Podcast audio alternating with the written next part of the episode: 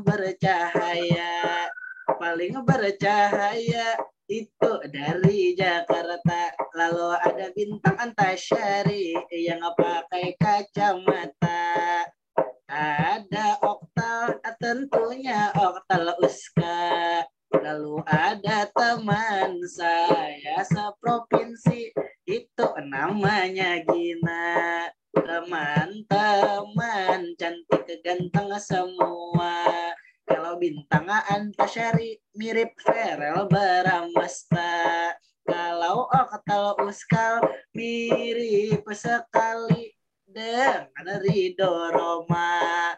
Kalau Muhammad Muhammad Rashid ini tebal janggutnya. Tebal sekali sampai ke bawah-bawahnya. Tebal betul itu juga dengan panjang besarnya. Maksud saya itu tebal dompetnya. Mudah-mudahan setelah madihin saya disawernya minimal sekali itu 80 juta. 10 juta. Lalu teman saya ada Gina Astuti. Inilah cantiknya. Melebihi itu lo namanya lebih cantik dari lu cinta Luna.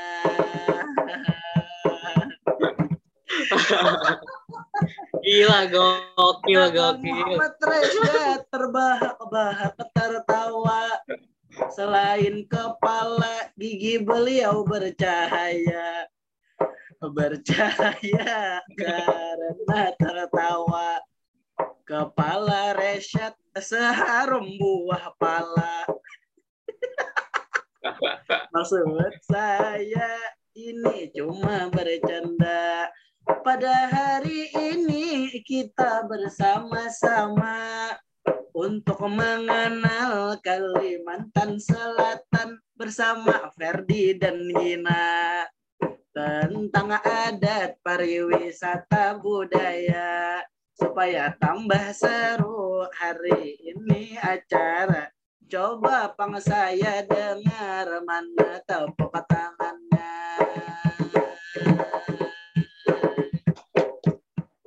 Gila, ini.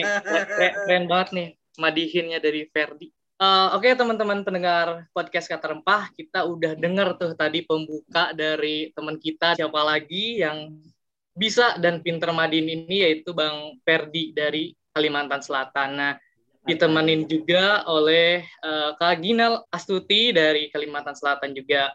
Eh, Assalamualaikum warahmatullahi wabarakatuh. Salam sejahtera, Om Swastiastu, Namo Buddhaya, Salam Kebajikan, Rahayu. Selamat pagi, selamat siang, selamat sore, dan selamat malam. Selamat datang di Kata Rempah, Mendayung Semesta, Mengarung Samudra, Rempah Berkata. Bersama saya, Bintang Antasyari, dan rekan saya, Oktal Uska Putra. ketemu lagi di episode ke-16. Wah, ini kita udah di episode ke-16 ini ya, Bang Uska. Iya, Sebelumnya aku tampil di episode ke-13 bersama Bang Apoy dan sekarang kita partner baru nih di podcast ke-16 bersama Bang Uska. Gimana sebelumnya Bang Uska apa kabar? Wah, kabar baik ini. Kang Bintang, apa kabar? Alhamdulillah baik Bang. Ini Bang Um, Uska lagi di mana nih? Lagi di puncak. Waduh, Lagi di puncak mana nih? Lagi di Kerinci, di Jambi. Iya, oke oke Bang.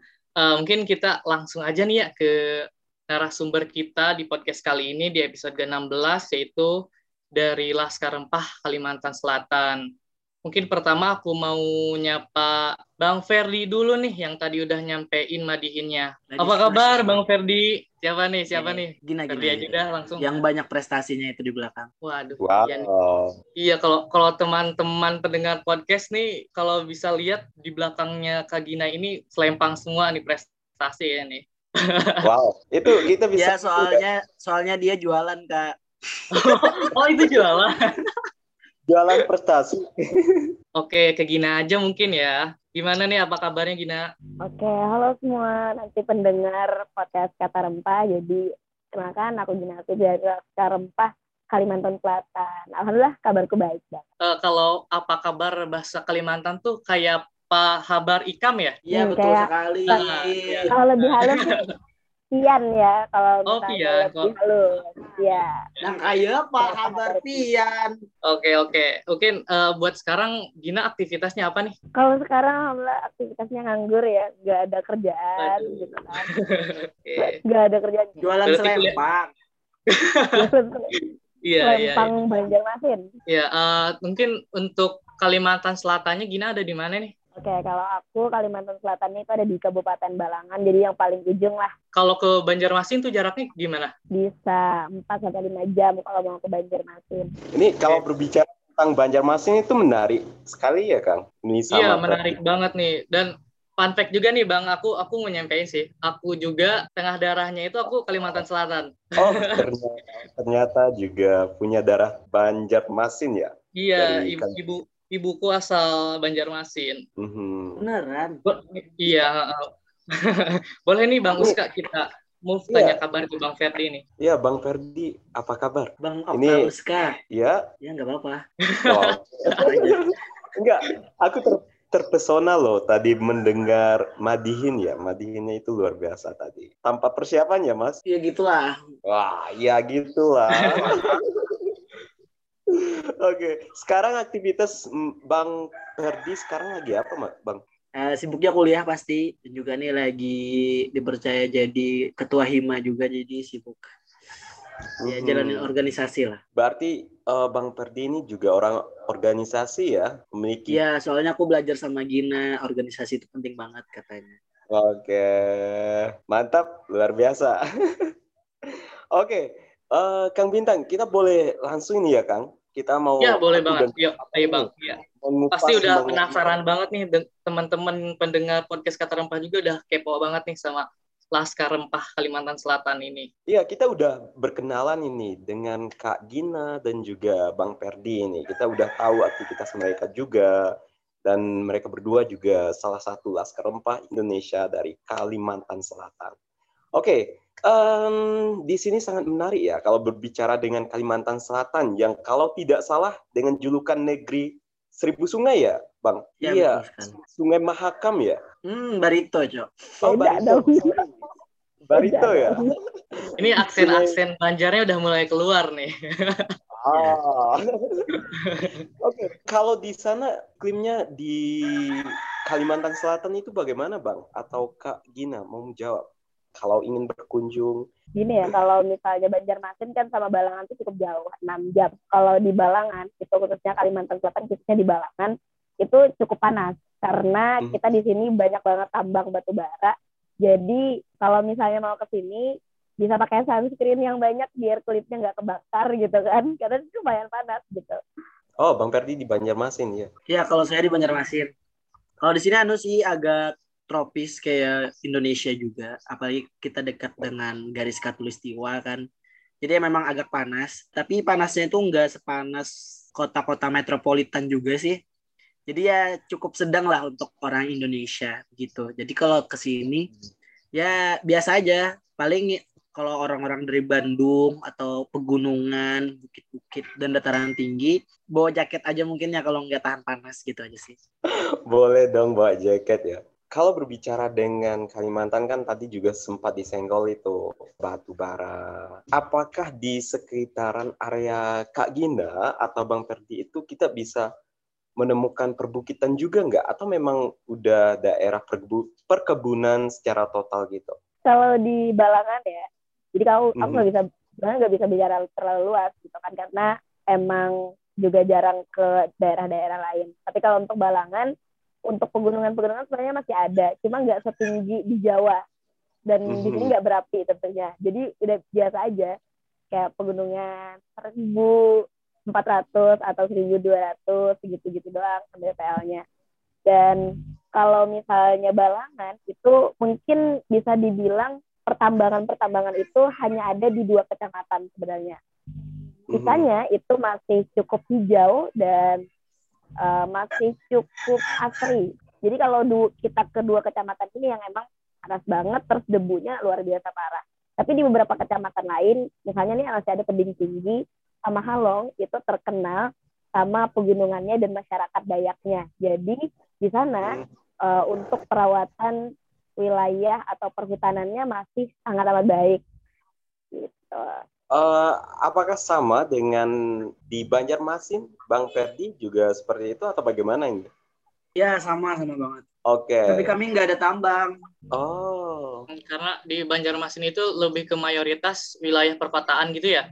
Ya dan agrobisnis gitu. Uh, aku mau tanya soal ini nih, soal suku bangsa yang ada di Kalimantan Selatan ini. Gimana sih, apa sih fun fact-nya gitu yang terkenal tentang suku di Kalimantan Selatan ini selain Ian Castella nih. kan rata-rata orang dari sana itu aku aku tahunya ya ada se seperti dilengkapi Castella gitu, Kalimantan Selatan gitu. Soalnya ibuku juga eh, nama-nama media sosialnya gitu ya. Nurhaida Kasela, Kasela. Jadi dilengkapi dengan gelar itu gitu. nah, coba mungkin dari Bang Ferdi dulu nih, coba mungkin gimana okay. nih? Uh, kalau suku bangsa ya, suku bangsa kami tentunya kalau uh, Banjarmasin ini otomatis suku Banjar yang banyak banget. Tapi karena Banjarmasin juga kota metropolitan, jadi banyak imigran-imigran gitu. Jadi segala macam suku dan ras bangsa ada di sini. Dan kebanyakan itu adalah orang Jawa, orang Bugis, dan juga orang Madura gitu. Nah, banyak juga suku-suku yang lainnya, terutama kalau di Kalimantan pasti suku Dayak ya. Dan BTW Dayak itu bukan cuma satu sukunya, itu e, berpuluh-puluh sampai beratus-ratus ya Gina. Jadi ada Dayak Deah, Dayak Kenya, Dayak Ngaju, Dayak Meratus, dan lain-lain sebagainya. Kalau di Banjarmasin ini kebanyakan adalah Dayak uh. Oh, no, Dayak pokoknya Dayak Banjar. Nah, uh, terus tuh kalau yang Kastela tadi, BTW Kastela itu artinya adalah pepaya bahasa Banjar. Oh, Jadi, itu artinya kalau pepaya ya? Iya, kamu katanya orang Banjar. Tapi kamu dari Banjarmasin. Canda, canda, canda.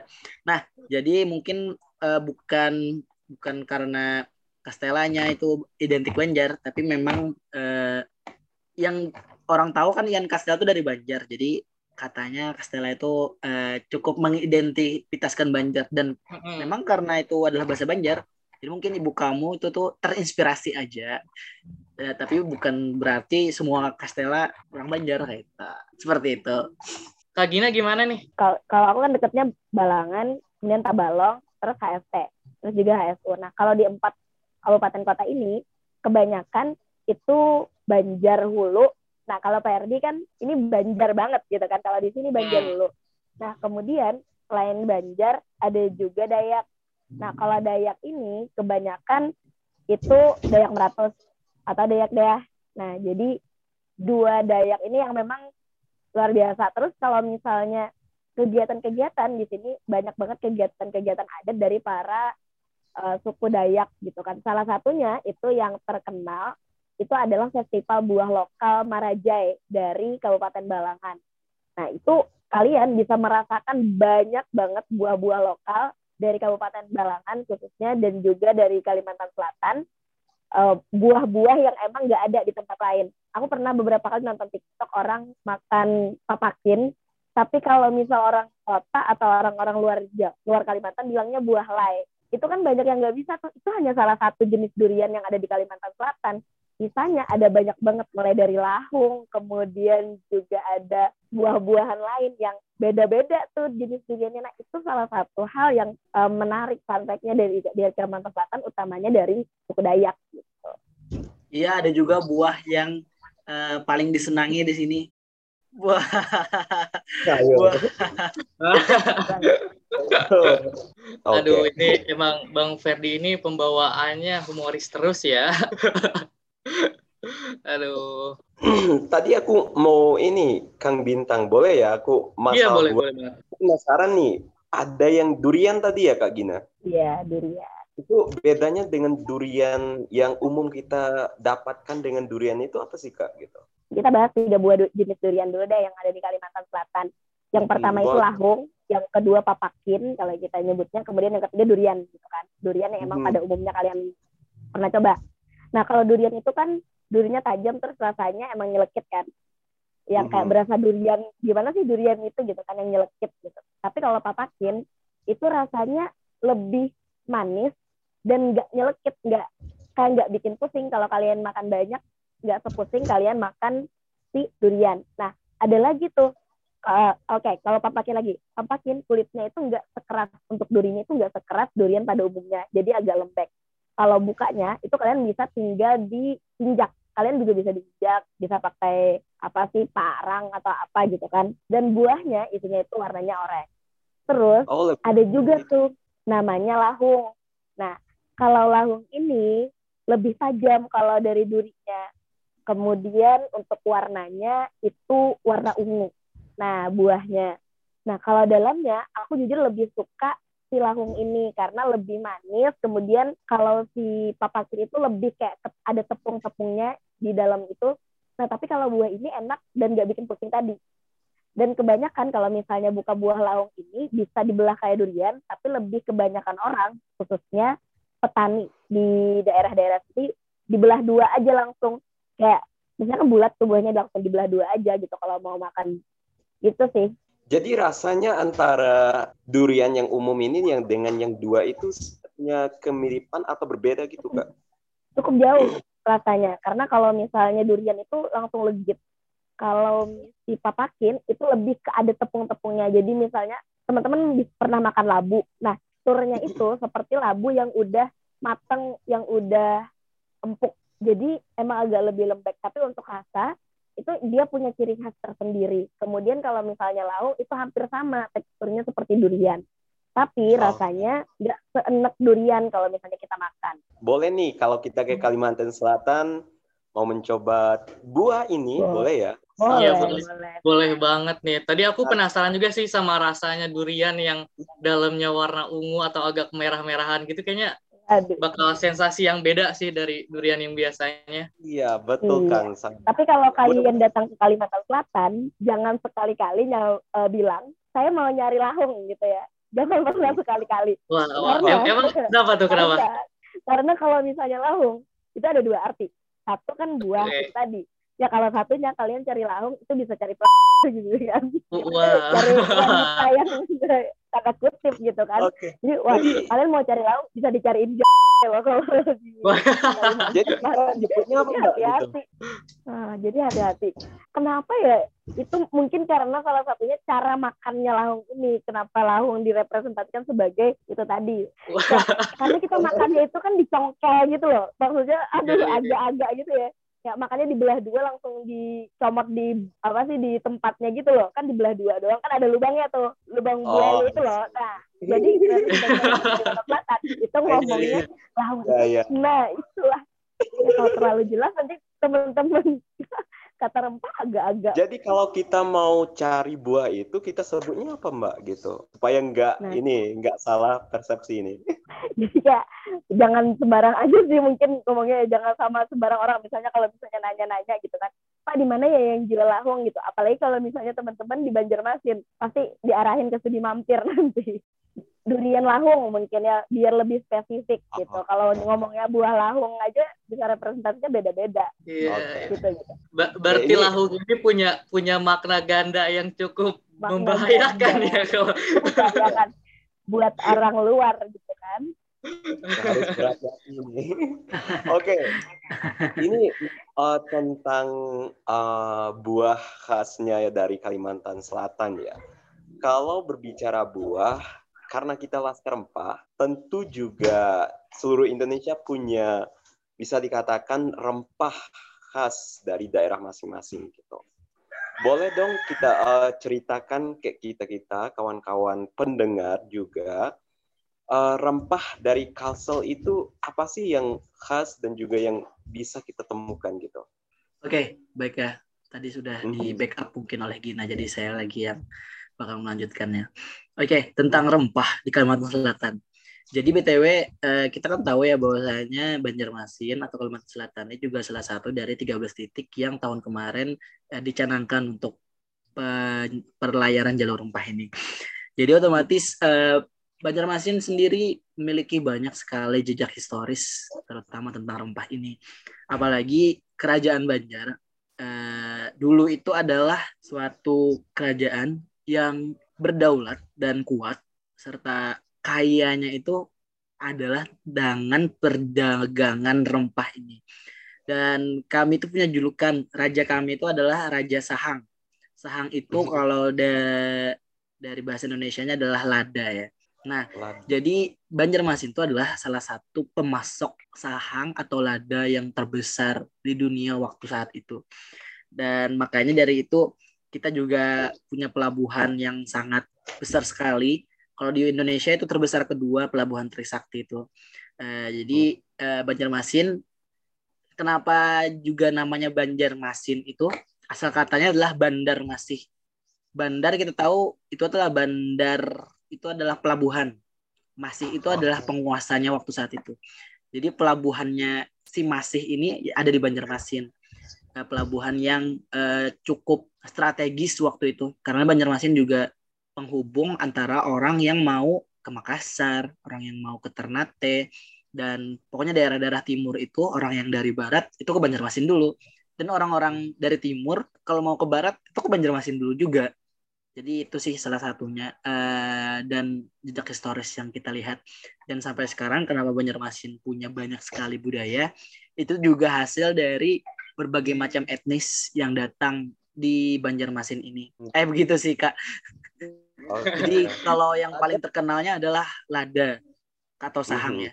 Tapi alhamdulillah juga Banjarmasin atau Kalimantan Selatan ini tanahnya sangat subur sekali eh, buktinya adalah ya kami banyak memiliki tambang-tambang atau mineral-mineral yang sangat bagus gitu nah itu yang menyebabkan eh, tanah kami ini sangat subur sekali makanya rempah ini eh, termasuk yang sangat penting bagi kami Ferdi, Gina dan seluruh masyarakat Kalimantan Selatan karena menggerakkan ekonomi juga. Gitu sih.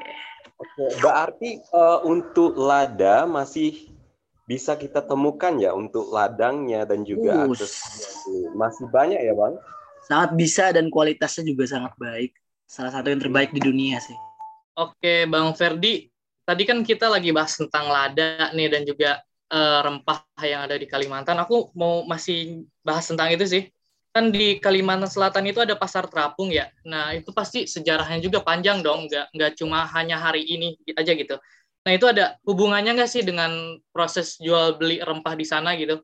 Ya itulah. Karena Banjarmasin juga terkenal dengan kota seribu sungai, jadi barang-barang yang sudah didapatkan, yang sudah dibeli, itu dijual lagi ke masyarakat, masyarakat pedalaman. Uh, dan masyarakat pedalaman itu akses yang paling mudah dicapai itu adalah sungai, karena masyarakat Banjarmasin juga termasuk masyarakat yang karena sungai juga mata air kehidupan dan juga jalur transportasi gitu. Nah. Jadi kebanyakan masyarakat tuh menghuninya di pinggir-pinggir sungai. Jadi orang di sana eh, berinteraksi atau berdagangnya di atas sungai itu enggak di darat gitu nah setelah dapat barangnya lalu di, dijual lagi atau di ya pokoknya diantar lagi dan juga dijual lagi ke masyarakat yang sungai-sungai kecil lainnya. Begitu sih sejarahnya sampai sekarang. Dan eh, itu ternyata jadi budaya yang sangat menarik sekali bagi orang-orang seluruh Indonesia gitu nah dan saya sendiri termasuk yang sangat senang sekali mengunjungi pasar terapung. Pasar terapung tuh btw bukanya itu dari habis subuh. Jadi dari habis hmm. subuh tuh kita langsung berkelotok ke sana atau naik perahu ya ke sana. Jadi kita sambil melihat sunrise gitu nah, sambil mencicipi jajanan-jajanan khas, mencicipi makan-makan khas dan hasil-hasil kebun mereka. Itu sih kalau pasar terapung. Uh, aku mau nanya ini, uh, kalau pasar terapungnya itu hanya ada di satu titik atau banyak gitu, Bang atau Kak Gina boleh? Kalau sekarang sih ada dua ya, ada di Lokba Intan dan juga di pasar terapung Muara Kuin namanya. Oh ya ada tiga deh, ada dibikin lagi baru oleh pemerintah kota di Siring Menara Pandan. Mm-hmm. Oke. Okay. mahkotanya. Oke, okay. mungkin kawan-kawan ya yang ingin ke Kalimantan Selatan, Pasar Terapung ini sangat terkenal sekali di sana. Mungkin bisa menjadi salah satu destinasi rencanaan wisata yang harus kalian kunjungi. Kita kan jalur rempah itu punya lima pilar ya. Salah satunya mm-hmm. itu ada seni budaya juga. Nah, mungkin boleh nih uh, Gina jelasin deh uh, soal seni budaya apa sih yang ciri khas dari Kalimantan Selatan ini gitu? Kalau di Kalimantan Selatan itu kalau dari suku Banjarnya ada yang sering dibawain uh, sama Ferdi, Madihin, kemudian ada juga Balamut, kemudian ada juga tari-tarian. Nah, tapi kalau misalnya di Dayak, itu utamanya di Dayak Ratus yang dekat-dekat sama tempat aku, itu adalah untuk budayanya itu aruh adat. Jadi aruh adat ini biasanya dilaksanakan pada saat selesai melakukan panen, kemudian sebelum menanam, gitu kan. Ada juga perayaan-perayaan lain yang dilaksanakan di wilayah-wilayah uh, suku Dayak. Nah, beberapa kali aku pernah datang ke tempat aruh adat itu. Di sana bukan hanya kegiatannya sih yang menurutku unik, tapi apa yang yang dijadikan mereka sebagai sesembahan. Seperti mereka itu menyediakan baras kuning, kemudian ada janur, ada juga ayam gitu kan. Si ayamnya harus ayam hitam, ada lemang yang sambalnya itu sambal uh, yang menurutku beda ya. Agak ada rasa rempah jahe tapi dicampur sama sedikit kencur gitulah tapi ditambah gula merah. Tapi itu hanya ada di beberapa tempat, nggak semua masyarakat Dayak yang kalau misalnya melaksanakan kegiatan seperti itu. Terus kalau misalnya di seni budaya ada juga ukiran-ukiran kalau misalnya di Dayak itu baga bagaimana motif Dayak gitu kan. Itu yang biasanya menandakan kegiatan-kegiatan mereka. Nah, kemudian ada juga yang wastra. Kalau di Kalimantan Selatan, kalau dihubungkan sama si lada ini atau kita masyarakat Banjar kenalnya sahang, itu ada motif ramak sahang pada kain sasirangan. Nah, kain sasirangan itu salah satu kain khas dari Kalimantan Selatan. Yang cara dibuatnya itu beda sama batik dari Jawa. Kalau si sasirangan ini dijelujur atau dijahit kecil-kecil rapat biar nantinya waktu dibuka itu bisa membentuk atau terbentuk pola. Nah, kalau zaman dulu biasanya digunakan buat obat sama dipakainya hanya oleh-oleh bang oleh para bangsawan. Seiring berjalannya waktu, sisa sirangan ini dipakai juga oleh masyarakat secara luas. Dan setiap warna pada sasirangan itu biasanya menggambarkan untuk apa dibuat sisa sirangan. So, kalau misalnya warna kuning, buat penyakit kuning. Nah, dalam satu motif itu yang ramak sahang itu menunjukkan si sahang gitu kan, di mana sahang itu hancur. Sahang yang hancur kalau bahasa Indonesia-nya. Tapi kalau bahasa Banjarnya itu Ramak Sahang dan itu menunjukkan bahwa di zaman kerajaan Banjar utamanya pada abad 17 sampai 18 si Ramak Sahang si Sahang ini begitu terkenal sampai akhirnya diabadikan pada motif kain patiraka gitu. Wah, keren banget ya. Berarti tiap warna dan motif dari kain itu punya filosofinya tersendiri gitu ya. Bener banget. Ya, seserangan tuh pokoknya uh, kain khas batik kami. Kalau masyarakat Indonesia mungkin mengenalnya tekniknya jumputan ya. Jumputan tahu kan? Teknik ikat celup gitu. Nggak pakai lilin, jadi memiliki ciri khas dan corak tersendiri. Kalau nggak salah di Palembang juga ada ya, namanya kain pelangi. Eh, intinya sesirangan itu adalah eh, kain yang dulunya itu digunakan untuk juga pengobatan. Mistis banget kan ya. Jadi selain untuk pakaian dan juga hal-hal kebanggaan bagi orang Banjarmasin, ternyata kan serangan juga bisa buat pengobatan. Jadi itulah ada budaya yang ada di Kalimantan Selatan ini. Begitu. Sasirangan itu punya artinya enggak sih? Atau memang itu namanya? Sasirangan itu awal katanya adalah disirang sirang. Itu bahasa Banjar dan bahasa Indonesia itu artinya dijelujur di kayak dijahit tapi mengikuti motif gitu nah.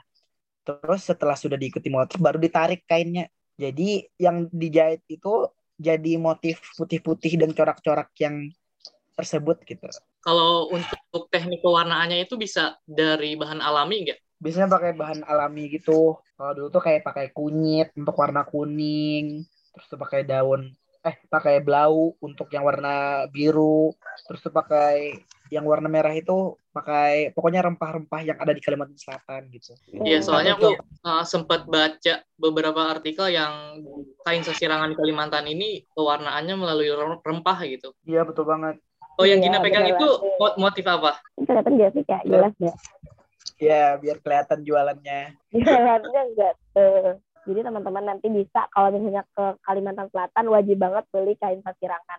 Apalagi sekarang udah uh, banyak banget pengrajin sasirangan yang nggak cuma jo, uh, jualnya itu dalam bentuk kain, tapi udah bentuk kaos, kemudian juga tas, kemudian ada juga jam tangan, itu bentuknya motif sasirangan. Dan ngomong-ngomong tentang pewarnaan, benar banget kalau misalnya di Kalimantan Selatan karena kita juga utamanya di di sini ya di dekat-dekat sini itu emang kebanyakan udah mulai menggunakan pewarna alami seperti yang disebutkan tadi kalau misalnya warna kuning itu untuk dari kunyit kemudian ada juga dari serbuk kayu ulin jadi kan Kalimantan Selatan terkenal sama kayu ulin yang kokoh banget. Nah, si serbuknya ini, misalnya kan kita habis gunain itu kan, si kayu ulin, biasanya kita ngambil di uh, tempat-tempat mebel. Nah, itu bisa kita gunakan sebagai pewarna alami untuk warna coklat. Kemudian ada juga buah pacar. Nah, si buah pacar ini nanti uh, itu bisa buat warna merah. Nanti itu banyak banget lah pokoknya warna-warna alami yang dari buah-buahan atau dari akar rumput juga bisa. Dan kalau misalnya kita mau bedain warna, itu tergantung nantinya fiksasi yang kita gunakan. Entah kita mau gunain kapur, tunjung, atau yang lain. Itu biasa mempengaruhi warnanya sih kalau buat sasirangan ya. Menarik ya kalau masalah kainnya juga ternyata di Kalimantan Selatan itu juga banyak ya jenis kainnya gitu. Aku juga baru informasi baru ini mengenai Kalimantan Selatan. Selanjutnya selain uh, ini kan kalau masyarakat Indonesia itu kan nggak pernah jauh dari yang katanya mitos. Tadi Bang Perdi juga sempat nyinggung nih mengenai mitos juga dari kain ini ya, boleh dong diceritakan mitos-mitos yang mungkin sudah terkenal dari Kalimantan Selatan yang mungkin perlu untuk diketahui oleh orang banyak gitu. Kira-kira apa sih? Mungkin yang paling terkenal kalau dari Kalimantan Selatan utamanya kalau kita ngomongin tentang hal mistis itu pasti teman-teman udah pernah dengar nah, yang namanya Kota Saranjana. Ah iya. Pernah dengar gak sih? Nah, pernah. itu ada di Kalimantan Selatan di tepatnya di uh, Kota Baru. Uh, kalau kita ya orang Kalimantan Selatan ngomongnya si Saranjana ini tempat uh, paling modern untuk ibaratnya kalau misalnya di dunia inilah kalau misalnya di dunia ini itu ada Saranjana ini adalah kota paling maju tapi hmm. untuk para bangsa jin kita percayanya. Jadi Dan versi dalam ya? versi mistisnya tapi yeah. emang benar-benar maju.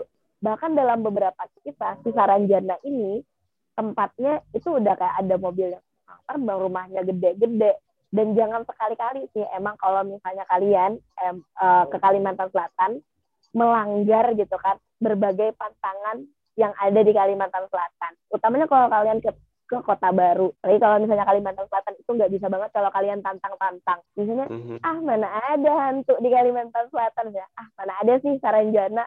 Nah, hmm, bisa jadi nanti kayak KKN, KKN desa penari gitu kan tiba-tiba langsung dibawa ke alam sebelah. Nah, okay. bahkan kan dari beberapa ada artikel kan yang kalau ada pernah mobil mewah yang mau diantar ke kota Visaranjana ini tapi nggak ada ternyata yang mesen nggak ada atas nama siapa-siapa tapi mobilnya udah dibayar. Terus waktu uh, siapa Ari Lasso nggak sih Ari ya, itu enggak yang mau manggung Kota. kemudian waktu mereka manggung awalnya rame terus waktu udah turun beberapa menit ternyata nggak ada lagi nah, itu emang udah biasa kalau misalnya teman-teman ke Kalimantan Selatan dan mau percaya atau nggak percaya itu emang diaminkan oleh orang-orang Kalimantan Selatan.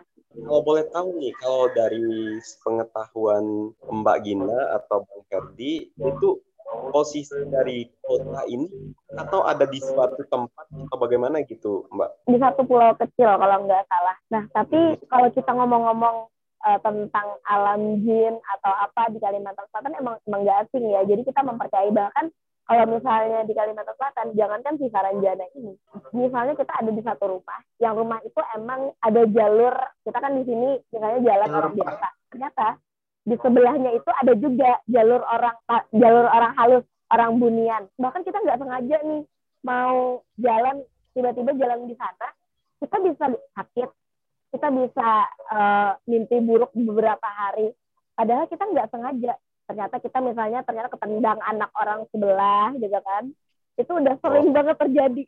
Dan emang dipercaya. Akhirnya kita harus berobat dulu. Dan itu emang ada bahkan kalau misalnya teman-teman itu sakit gara-gara kepuhunan itu kalau kita periksa ke dokter itu emang nggak ada penyakitnya tapi kita ngerasain gitu kan.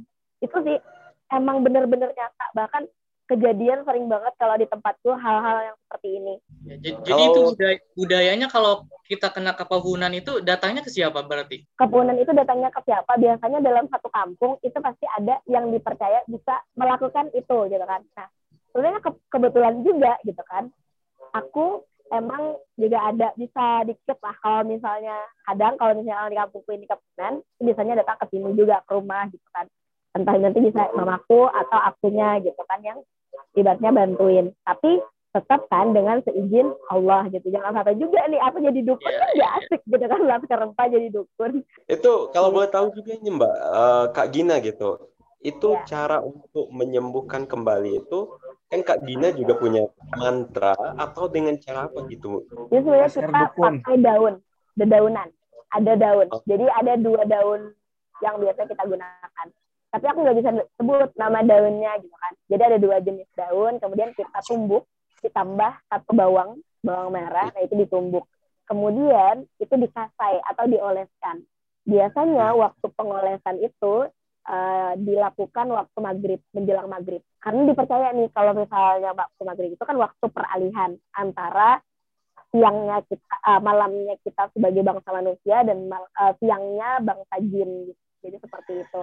Biasanya dioleskan itu dalam setiap simpul eh, lipatan tangan, misalnya di siku, kemudian di leher sini. Kemudian di mana yang bisa diputar-putar gitu lah, pokoknya di tangan pergelangan. Fun fact juga kalau misalnya setelah misalnya kita ada nih orang kepunan datang ke kita, kemudian kita bantu gitu kan.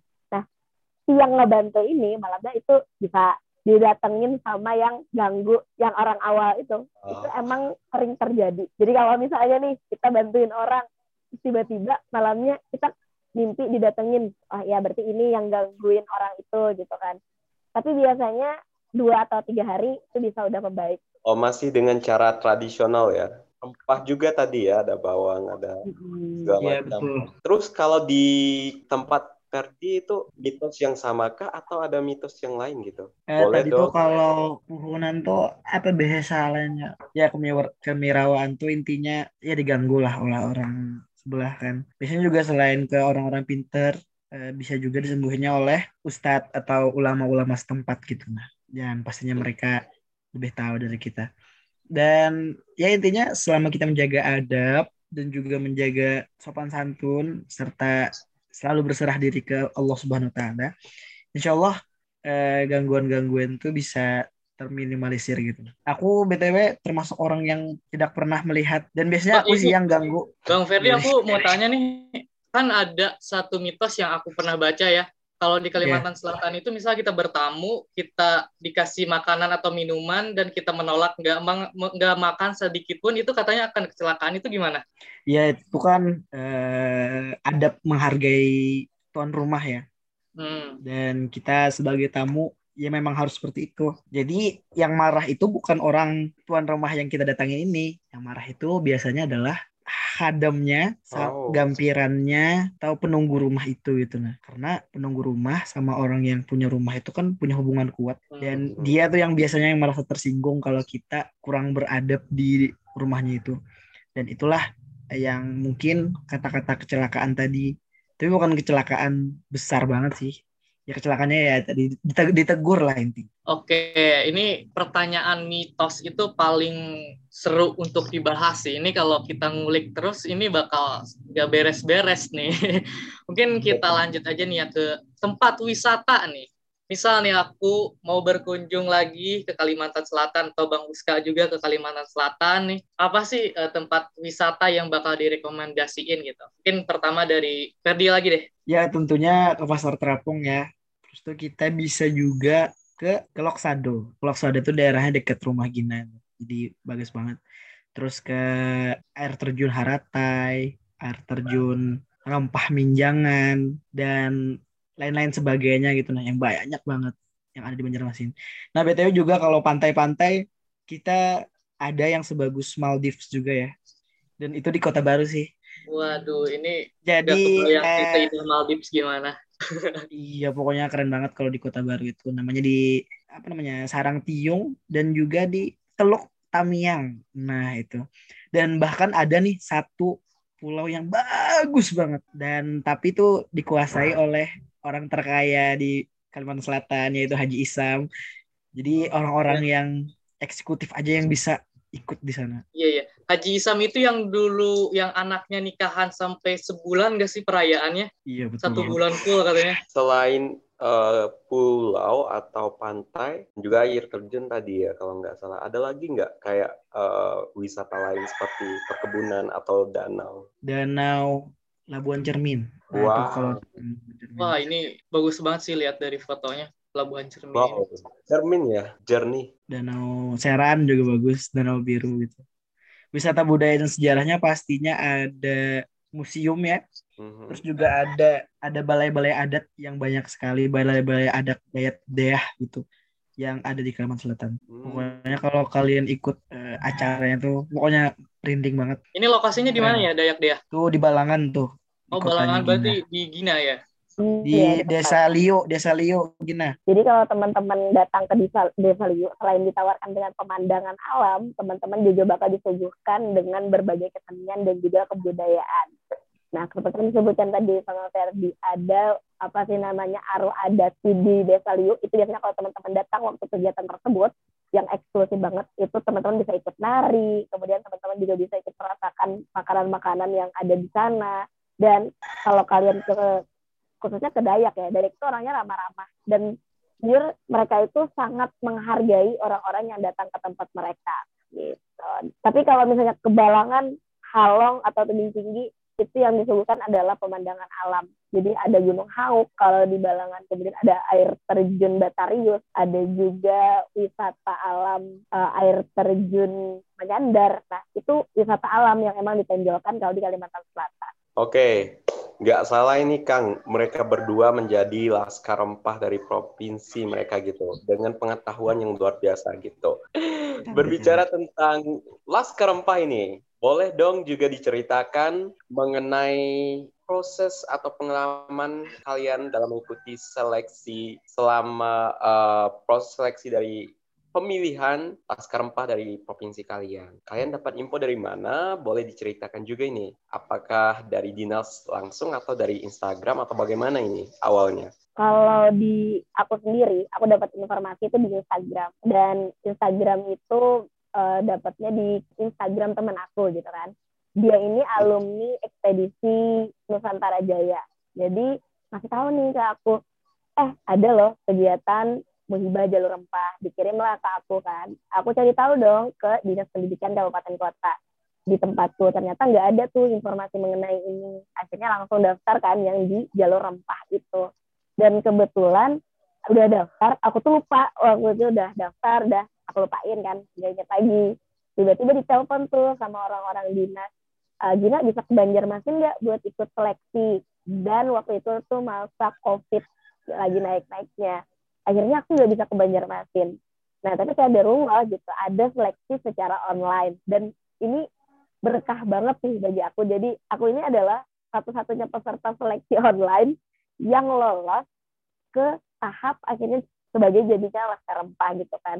Jadi ada perempuan itu ada lima yang lima yang offline kemudian lima yang online. Yang offline itu lolos satu ke tahap selanjutnya, yang online satu ternyata dan ke, ternyata kebetulan lagi gitu kan banyak kebetulannya. Aku yang terpilih jadi pasca rempah. Mungkin poin utama penilaian kemarin ada kata uh, yang Ibu Dewan Juri ya, itu di program kerja sama wawancara. Nah, kalau bakat itu kemarin kebetulan aku juga bawain Bapandung. Jadi Bapandung itu kesenian khas Kalimantan Selatan, hampir mirip dengan bercerita. Tapi Bapandung ini bakal memperagakan seutuhnya karakter yang ingin dimainkan. Nah, jadi setelah proses-proses itu, uh, aku nggak nyangka juga sih akhirnya berada di titik ini gitu kan. Apalagi aku kegiatannya daftarnya secara online, kemudian aku tesnya juga online. Tapi yang namanya kualitas emang nggak bakal dihalangi gitu kan hanya dengan media atau apa pun itu tetap bakal tersampaikan gitu sih kalau dari aku cerita iya iya betul banget nih uh, Gina barusan uh, kalau kita memang punya kualitas mau kita online atau offline pun hmm. pasti bakal ya sesuai kemampuan lah hasilnya gitu. Iya benar banget. Ya, karena kan pastinya yang offline itu lebih diuntungkan ya, lebih bisa mengeluarkan ya, kemampuan dia. Tapi Gina dengan online pun tetap terpilih ya sebagai delegasi Kalimantan Selatan. Kalau dari Ferdi gimana nih proses untuk menjadi seorang laskar rempah ini? Uh, aku sih ya dapat info aja, dapat info di IG kan tentang jalur rempah dan itu kayak impianku banget bisa berlayar gitu di kapal Dewa Ruci. Soalnya kapal Dewa Ruci ini sering banget pokoknya berlabuh di Banjarmasin gitu. Dan aku pernah naik dan berkata suatu saat aku akan naik ini berlabuh gitu dan berlayar. Eh ternyata ada kegiatannya. Ya udah aku ikut aja seleksi kan. Itu lagi masa ngerawat ayahku yang lagi sakit juga dan ayahku lagi excited banget buat aku ikut kegiatan ini dan terus terus seleksi waktu saat seleksi aku menampilkan yang terbaik dan pokoknya menjawab dengan terbaik aku riset juga tentang rempah dan lain-lain dan alhamdulillah bisa memuaskan juri lah sedikit dan ternyata alhamdulillah terpilih nih bersama Gina dan teman-teman lainnya untuk mewujudkan mimpi kami berlayar di kapal Dewa Ruchi. Keren-keren. Jadi uh, setelah tertunda satu tahun kemarin ya kita nggak jadi berlayar, alhamdulillahnya untuk Juni ini di awal Juni kita akan berlayar nih. Oke, mungkin kita lanjut nih ke pertanyaan selanjutnya. Kita kan pastinya bukan hanya menyandang gelar Laskar Rempah udah toh aja ya, tapi kita juga harus memberikan kontribusi. Nah, apa sih yang udah kalian sebagai Laskar Rempah Kalimantan Selatan yang udah dilakuin gitu? Mungkin Gina bisa menjawabnya. Oke, kalau aku sendiri sebagai seorang Laskar Rempah itu aku terlibat dalam kegiatan-kegiatan kebudayaan di wilayah khususnya di wilayah Kabupaten Balangan. Utamanya kemarin waktu kegiatan festival rempah di Balangan, aku bantu untuk uh, Mamanda, juga tari-tarian, dan kebetulan aku juga lolos proposal jalur rempah untuk pelatihan sasirangan, dan aku ingin kemarin di pelatihan ini menciptakan berbagai motif yang khas dan identik sama jalur rempah.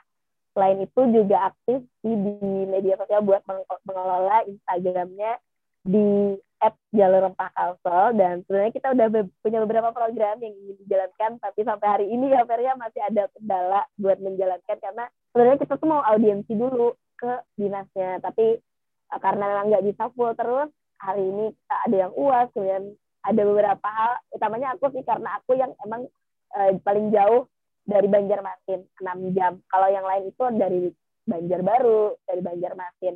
Jadi harus nunggu aku ke Banjarmasin dulu baru bisa audiensi. Dan kalau aku Banjarmasin ternyata ada lagi nih yang sibuk. Rencananya kita sebelum berangkat kita audiensi dulu ke sana baru menyampaikan juga program-program yang udah kita jalankan dan ke depannya. Gitu sih kalau dari aku. Oke, berarti uh, proposal yang dikirimkan Gina ini di ACC nih ya. Iya, alhamdulillah. Iya.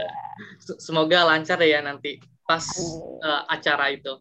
Oke, okay, sekarang ke Ferdi nih. Apa sih yang Bang Ferdi udah lakuin nih sebagai Laskar Rempah yang sudah dilakukan, sedang ataupun akan dilakukan? Tentunya yang sedang saya lakukan adalah mempelajari ya, karena kalau saya tidak mempelajari eh, akan menjadi hal yang kosong gitu nah apa yang saya lakukan. Jadi saya terus belajar dan riset tentang kebudayaan rempah yang ada di Banjarmasin. Dan tentunya karena pilar budaya rempah ini adalah termasuk salah satunya adalah kesenian karena prodi saya prodi seni pertunjukan. Saya berjalur rempah ini dengan melestarikan kesenian dan budaya yang ada di Indonesia. Tentunya dengan madihin yang saya punya itu dan isi-isinya adalah hal-hal yang berkaitan dengan jalur rempah ini. Jadi edukasi-edukasi tentang rempah biasanya saya masukkan sedikit uh, dalam madihin saya itu di acara-acara yang memang berkaitan dengan dunia pendidikan dan dunia kebudayaan. Termasuk kemarin waktu festival jalur rempah yang ada di Banjarmasin, saya tampil madihin dan menjelaskan tentang apa itu rempah dan juga sejarah perdagangan rempah yang ada di Banjarmasin ini. Begitu. Aku dengar dengar nanti- ini Ferdi ini dengan madihinya udah udah sampai go internasional nih katanya. Enggak, aku kemarin sampai New Zealand dan Iran aja. Waduh, itu kalau itu bukan go internasional apa dong? Soalnya mimpi aku adalah nanti bermadihinnya di planet Mars. Oke, semoga semoga tercapai ya impiannya. Mudah-mudahan ya bisa suatu saat nanti ke Mars. Oke, sebelum Bang Perdi ke Mars dan ini, boleh dong apa sih pesan-pesan Bang Perdi untuk seluruh masyarakat Indonesia, terutama para pemuda-pemudinya gitu? Atau Kak Gina dulu juga boleh? Gina deh, asik.